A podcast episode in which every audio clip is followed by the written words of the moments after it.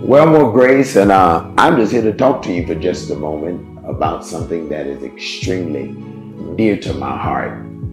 I'm raised in church all of my life. All I know is church. All I know is church. All I know is church. But I want to make it extremely clear to you that it has been my desire, my earnest desire to be a student of the word and to be extremely thorough in what I teach. James chapter 3 verse 1 says, Be not many masters, for yours is the greater condemnation. And then I think it's over in Timothy chapter 5, around about verse 17. It said, Let the elders that rule well be counted worthy of double honor. But it said, especially those who labor in the word, you know. And so I wanted to make it my business to be thorough in the scripture. Second Timothy 2.15 says to study, to show yourself approved unto God, of working need not be ashamed, rightly dividing the word of truth. And I am going to do everything in my power to make sure that I am a student of the word of God. I, I, I, I've not perfected it, but I'm always learning and I'm being challenged on a daily basis. With that being said, um, just over the last couple of years, I believe the Spirit of God began to deal with me about a very simple word, a message called the gospel. I believe Paul said in Romans chapter 1 that we are not ashamed of the gospel of Jesus Christ, for it is the power of God unto salvation. And I, I as I study the Word of God, I want to say that I make it my business to be a um, objective in study, not subjective. You can be subjective in your theology and you can be objective in your theology. And I make it my business not to be subjective in theology, meaning I don't teach what I teach because I am trying to make a justification for a lifestyle, a justification for my thinking. I attempt to go in the Word of God empty because if I go in empty, I can come out with something. Everyone doesn't do that. Sometimes we go into the Word of God and we take baggage into the text, meaning whatever we were taught, whatever we believe, our traditions, our thoughts, our patterns, I attempt to be objective in scripture and to go into the word of God empty and come out with a great understanding. That's my desire. Have I perfected it? I don't know. Only time will tell that. But I attempt to be extremely objective in my theology. And the reason I'm objective is because I don't want to change it for me or change it for anybody else. I believe that the word of God has to mean what it means and it has to be rightly divided. With that being said, here recently there's been great controversy over this whole message. They call it the message of grace, which for me, it's not the message of grace, it's the gospel. It's the good news. One person calls it the too good to be true news, but just to give you some history on the word gospel in the Greek, it was a secular term. The word gospel was not a biblical term, it was a secular term. It was a term that came from a messenger when he was going to tell the king, I'm talking about when the king was in the heat of a battle, that he looked like he was about to lose. No one wanted to be the one to come and tell the king that he had lost the battle. But the person who ran very fast to tell the king that the battle was won was a messenger. And that message of the winning of the battle is where we get the word gospel from. Not really good news, it's really good message.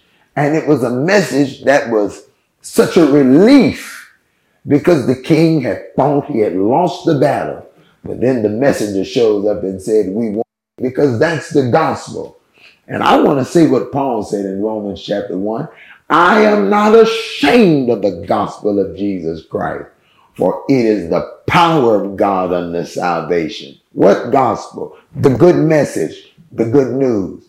Paul made that statement in a radical culture, a culture full of Pharisees and Sadducees, a culture full of scribes and people who were counting their steps and counting their moves. And, but the word of God said, except your righteousness exceed the righteousness of the scribes and the Pharisees. So Paul comes and says unashamedly, I'm not a God, I'm not ashamed of the gospel. What gospel? The good message. What is the message? The battle is won. What battle? The battle against sin. What is sin? Transgression of the law. What law? The law that came by Moses. The Bible declares that where there is no law, there is no sin. Imputed. Stay with me. Romans chapter 5 declares, for let, let, let, us go to the word of God. Let, let, let's go from Romans chapter 5. And let's see what the word of God says. And um, I I pray that you're able to get this and, and grab it. But Romans chapter 5, verse 13 says, we'll start at verse 12. Wherefore, as by one man sin entered the world. Who is the one man? Adam. And death by sin. And so death passed upon all men, for that all have sinned. Why did I sin? Because of what Adam did. But Adam is my representative. I always use the example of right now in America, we're under President Biden as our president. And if President Biden goes to war tomorrow, guess what? You're in war.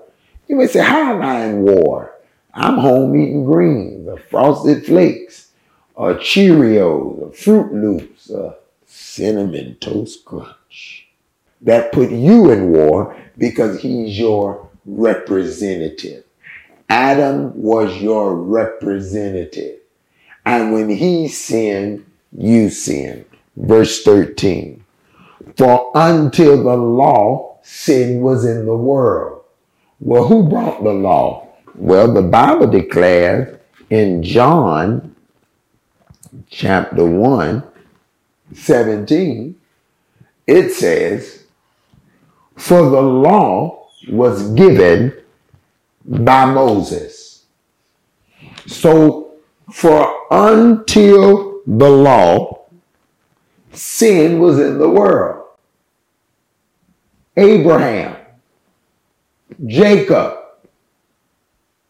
Isaac, Abel, Cain, Sarah, Rebecca, all of these people who I'm calling out were living before the law. But sin is not imputed when there is no law. So Abraham, Sarah, Rebecca, Isaac, Jacob, Gad, Reuben, all of these people were in the world. But sin is not imputed where there is no law. Abraham wasn't under the law. Abraham believed God. And it was imputed to him, accounted to him as what? Righteousness. That's what the word of God says.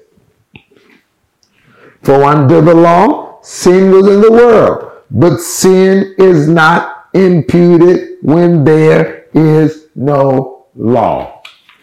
When the law came, sin was revived.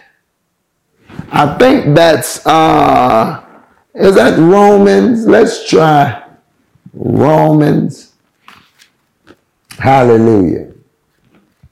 Let, let, us try Romans uh, chapter 7. I, I, I think it's Romans chapter 7, verse 9. For I was alive without the law. But when the commandment came, sin revived. Are you listening to that? What strengthens sin is the law. 1 Corinthians 15 56. For the strength of sin is the law. What gave strength power was the law. I had no knowledge of sin until the law. James 4 17. Therefore, to him that what? Knoweth to do good. To him it is sin. What revives sin is the law. The law came because of Moses. And God gave us the law so that all men might be guilty. Matter of fact, that's Romans chapter 3. Hmm, that's right. Romans chapter 3 tells you why he gave the law. The Bible declares, verse 10, there is none righteous, no, not one. There is none, there is none that understandeth, none that seeketh after God. They are all gone out of the way. They are together become unprofitable. There is none that doeth good, no, not one. Look at verse 19. Now we know that what things soever the law saith, it saith to them who are under the law, that every mouth may be stopped, and the, all the world would become guilty. Verse 19 before God. The law made everybody guilty. It was 613 and it was impossible for any person to keep them all. He did not give you the law to keep it. You couldn't. You had a nature because of Adam that was against God. And it put you in a position that you could not keep the law. The law came by Moses. But grace and truth came by Jesus Christ. And in Romans chapter 6, verse 14, he made a very powerful statement and said, For ye are not under the law, but under grace.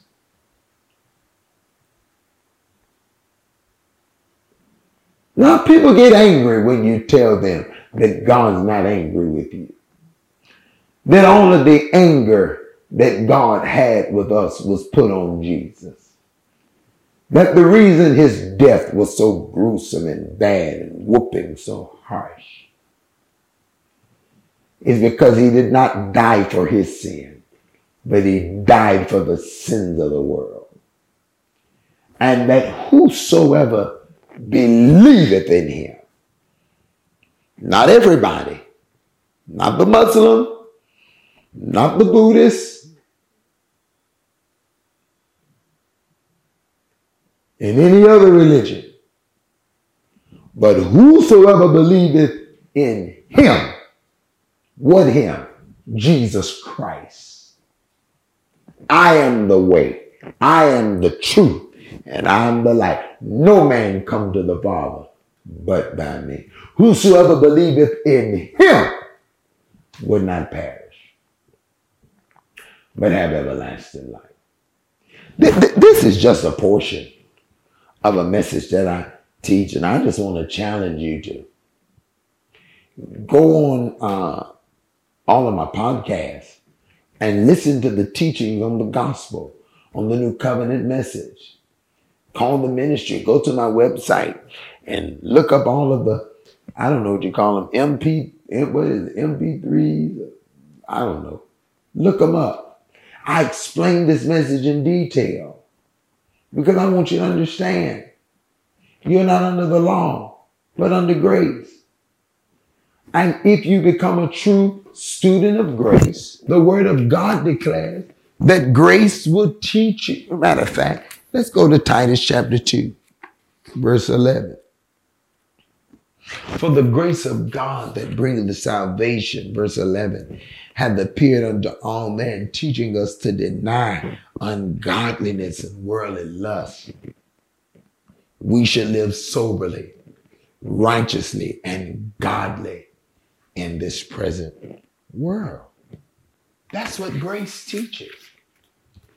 But you can't have right living until you have right believing. I didn't get saved for fire insurance. I'm just trying to teach people to fall in love with him. Because if you fall in love with him, you'll keep his commandments. His commandments are not grievous. And people get angry because people just want to go to hell. You know why people get the most angry? I'm gonna show you Romans chapter three. All the people say you got to do this, and if you don't do it, you know, you know the problem. You know, most of the people who live the life, whatever we call the Christian life, they're very arrogant.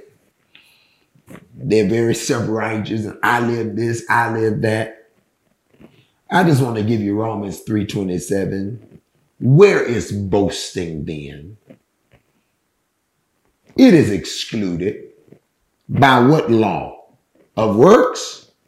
Nay, but by the law of faith. Ephesians 2 and 8, you are saved by grace through faith. That not of yourself, it is the gift of God, not of works, lest any man could boast.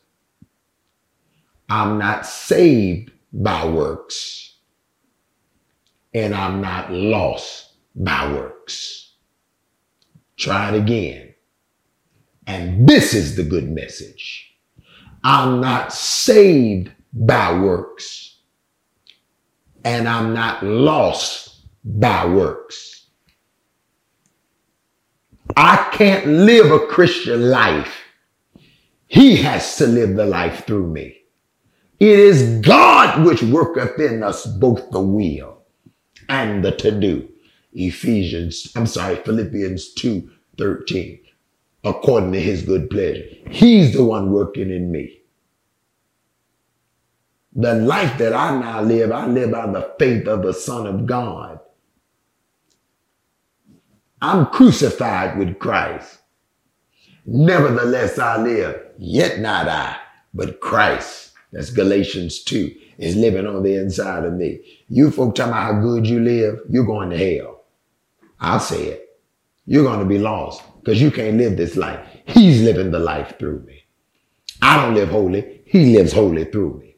He loves through me. He helps me to abstain. He helps me to overcome evil with good. He helps me to walk this walk. Whatever it is, it's all him. If you can take credit for any part of your salvation, you're probably not saved. He had to grant you repentance. You can't even come to him unless he draw you. You didn't choose him, by the way. He chose you. It's all Christ. He's living the life in me. With that being said, go to the website. Please get this. This is the gospel. This is a good message. And if you're not preaching this, it's another gospel. Because I'm preaching what Paul preached. I'm preaching what Paul preached. And I know Paul preaching what I preach. Because guess what question came up? Because of the way he was preaching it. Shall we continue in sin? That's what y'all asking me. Guess what y'all asking me? Shall we continue in sin that grace may abound? Guess what the answer is? God forbid. How shall we that are dead to sin live any longer therein? The grace message don't cause you to live in sin. It makes you dead to sin and have a desire to live under righteousness. But you won't know that if you seek to be offended. You got to take time to listen to this message. I love you. You are blessed.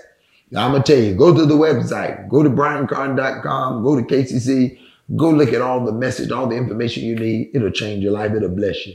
And maybe you'll fall in love with him this time and stop serving him because you're scared of him. Because um, he wants you. He God's in love with you. And He wants God's plan for God's best. I love you. Please go get all the information you need. And um, I'm taught on this thoroughly. And please get it where you can understand it so you won't just speak ignorantly. There's a podcast, podcast, cast, cast, whatever cast that you can look at. It'll change your life. Go listen to them systematically and bless your life. Until then,